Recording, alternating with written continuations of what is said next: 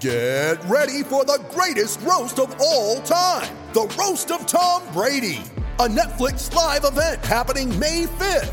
Hosted by Kevin Hart, the seven time world champion gets his cleats held to the fire by famous friends and frenemies on an unforgettable night where everything is fair game. Tune in on May 5th at 5 p.m. Pacific time for the Roast of Tom Brady, live only on Netflix. Hey, everybody. Welcome to the week ahead on the Forecheck's new show that tells you everything you need to know about the Nashville Predators one week at a time. I'm Eamon Smith, a staff writer here at On the Forecheck, and I'll be your guide through this week's slate of games. These episodes will usually be dropping on Sunday mornings so you guys can listen to them, you know, riding to or from church or just in the afternoon when you're relaxing. But for this week, I figured I'd release the episode the day before the first game of the regular season so that all of the information I had was accurate. Without further ado, let's look at this week's two games. The Predators open this season this Thursday at 7 p.m. Central Time against the Columbus Blue Jackets at home.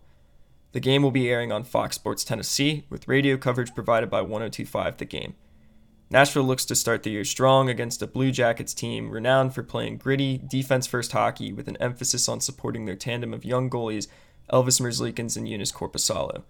The Blue Jackets have had a tumultuous offseason, with star center Pierre Luc Dubois reportedly demanding a trade, but they look to be strong contenders for one of the four playoff spots available in the newly christened Discover Central Division. Watch out for the newly extended Oliver Bjorkstrand, an underrated winger who has a nice shot, 30 goal capability, and fantastic defensive instincts. He'll likely be playing on the top line with Dubois and one of the other top six options that Columbus has at their disposal. Speaking of top six players, the Blue Jackets also acquired former Montreal Canadien Max Domi in the offseason, likely in the hopes that he'd help an anemic power play that ranked 28th in the league last year, behind even the Nashville Predators. The Jackets will be missing veteran Gustav Nyquist to start the year, as he's been placed on injured reserve alongside Brandon Dubinsky, so that could potentially put a hole in Columbus's lineup that the Predators could take advantage of in these two games during this week. Next, I'll give you everything you need to know about the Predators for opening night. That's coming up right after these messages from our sponsors. Now that we're back from that wonderful ad break, let's talk a little bit about the team you're all here for the Nashville Predators. Come Thursday, we might be seeing a Nashville team missing Viktor Arvidsson. The Swedish winger was nicked up in practice, according to John Hynes. Eeli Tolvanen stepped in off the taxi squad today, today being Wednesday, January the 13th, and practiced with Ryan Johansen and Philip Forsberg on the top line, so we could potentially see that group to start opening night. The announced roster for the Preds to start the season is as follows Ryan Johansen, Philip Forsberg, Matt Duchene, Viktor Arvidsson, Mikael Granlund, Colton Sissons, Luke Kunin, Rocco Grimaldi, Calle Jarnkrok, Erik Haula, Nick Cousins, Brad Richardson, and Yakov Trenin make up the forward group. Roman Josi, Ryan Ellis, Mattias Ekholm, Dante Fabbro, Matt Benning, and Mark Borowiecki, along with Lucas Sbisa and Jared Tinordi, make up the defensive unit. Juuse Saros and Pekka Rinne will be in goal for the Predators this season. The taxi squad contains Eeli Tolvanen, Connor Ingram, Alexander Carrier, Matthew Olivier, and the surprising new addition, Cole Smith. Smith is 25 years old and signed with the Predators out of the University of North Dakota this past season.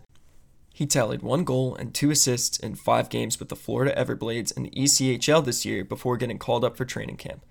On opening night, look to see Nashville running a new system under coach John Hynes. The Predators have been heavily emphasizing controlled puck movement through the neutral zone in practices, a nice change of pace from the chip and charge style that Peter Laviolette relied upon.